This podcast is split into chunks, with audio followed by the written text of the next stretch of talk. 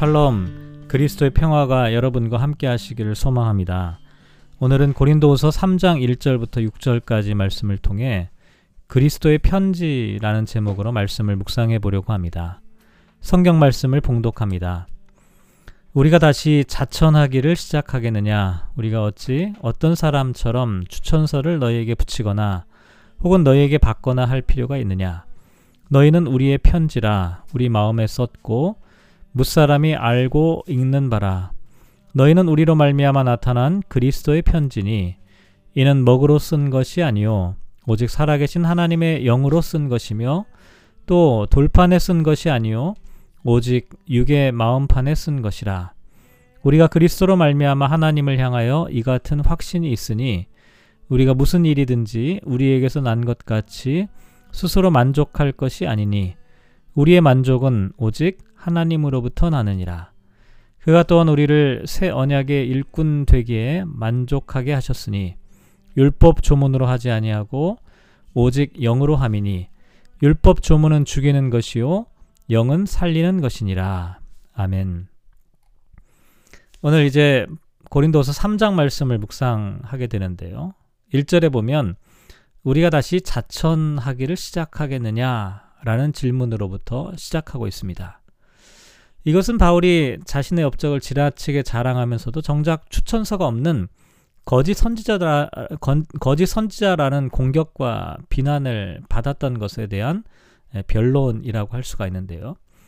여기서 바울을 향해 공격했던 어떤 사람들은 과연 어떤 사람들이었을까요?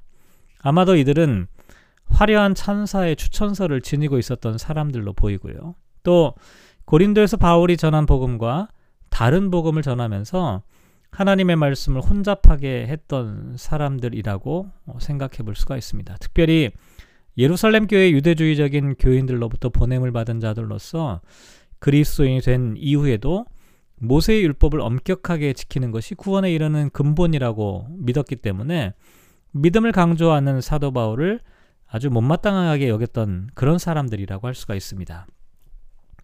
사실 어, 추천서는 당시에 일반적으로 통용되었던 일종의 소개장과 같은 것인데요. 어떤 사람의 직분과 권한에 대한 위임장 또는 신임장 역할을 하고 있었죠. 그래서 성경에도 이 추천서에 관련된 표현들이 좀 나오는데요. 사도행전 9장 2절을 보면 사도 바울이 회심하기 전에 그리스도인들을 핍박하기 위해서 다메섹의 여러 회당에 가져갈 공문을 대제사장에게 청하는 장면이 기록되어 있습니다. 또 사도행전 18장 27절을 보면 아볼로가 아가야로 건너가고자 하므로 형제들이 그를 격려하며 제자들에게 편지를 써 영접하라고 할 때 이때 쓴 편지가 일종의 추천서라고 할 수가 있죠. 그래서 이런 점을 볼 때 사도 바울도 추천서 자체를 무시하거나 부정한 것은 아니고요. 필요에 따라서는 추천서를 사용하고 보내기도 했다라고 어, 말할 수가 있죠. 아, 그런데 바울은 추천서가 없다는 이와 같은 어떤 사람들의 공격에 대해서 어떻게 변론을 하고 있냐면 자신의 사도직이 예루살렘의 사도들의 위임에 근거, 근거 한 것이 아니라 주님으로부터 직접 위임받은 것이라고 생각했기 때문에 억지로 추천서를 만들어내려고 하지 않았죠. 오히려 자신의 깨끗한 양심과 성도를 통해 나타나는 열매가 자신의 추천서라고 생각했던 것입니다.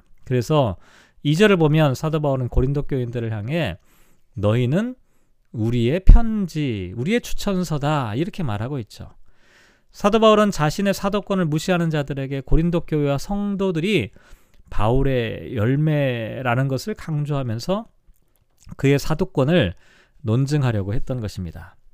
그러면서 사도 바울은 자신을 비방하는 사람들이 자랑하는 그들의 추천서와 고린도 교인들의 마음에 새겨진 바울의 추천서를 대조하면서 그 차이점에 대하여 몇 가지 말하고 있는데요. 먼저 어, 바울의 대적자들이 지니고 있었던 추천서는 3절에 보면 파피루스 종이에 먹으로 쓰여진 것이지만 바울의 추천서는 마음에 쓰여진 것이다. 이렇게 말합니다. 그리고 또 돌판에 쓴 것이 아니고 육의 마음판에 쓴 것이다. 이렇게 말합니다. 여기서 먹이나 돌판에 쓴 것은 시간이 지나면 훼손되거나 지워질 수 있다는 의미이고요. 또 돌판이라고 하는 것 자체가 율법을 상징하는 표현이라고 할 수가 있습니다. 하지만 영으로 쓴 것, 마음판에 쓴 것은 영원, 영원히 변하지 않는 아, 그와 같은 것을 나타내죠. 예를 들면 예레미야 31장 33절에서 내가 나의 법을 그들의 속에 두며 그들의 마음에 기록하여 나는 그들의 하나님이 되고 그들은 내 백성이 될 것이라 여호와의 말씀이니라라고 할 때 마음에 기록하였다 영원한 하나님의 약속을 나타내는 그와 같은 표현이라고 할 수가 있습니다. 또한 바울의 대적자들의 추천서가 사람으로부터 비롯된 것인 반면에 바울의 추천서는 그리스도의 편지 다시 말씀드리면 그리스도로부터 유래한 것이다 이렇게 말합니다. 바울의 사도직은 예루살렘 교회의 여러 유명한 사도들 혹은 고린도 교회와 성도들에 의해 주어진 것이 아니라 오직 그리스도로부터 직접 주어졌고 고린도 교회 성도들이 바울의 사도직에, 사도직에 대한 가시적인 증거라는 것이죠. 왜냐하면 오히려 고린도 교회 성도들로부터 추천서가 필요한 게 아니라 고린도 교회 성도들이 바울의 사역으로 인해 그리스도인으로 세움을 받은 사람들이기 때문이죠. 또 사절을 보면 우리가 그리스도로 말미암아 하나님을 향하여 이 같은 확신이 있다 이렇게 말하는데요. 바울은 자신의 사역을 통해 복음을 전하기 위해 애를 썼지만 하나님의 구원은 자신의 재능이나 능력이 아니라 그리스도로부터 온다는 사실을 아주 분명하게 인식하고 있었습니다. 그래서 칼버라고 하는 신학자는 그것은 인간의 확신이 아니라 하나님과 마주 대하여 말한 심정에서의 확신이요. 비판의 시련을 견딜 수 있는 확신이라고 말하였는데요.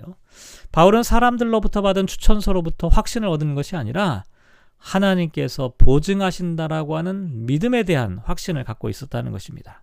또 5절을 보면 바울은 무슨 일이든지 우리에게서 난 것 같이 스스로 만족할 것이 아니니 우리의 만족은 오직 하나님으로부터 난다라고 말합니다.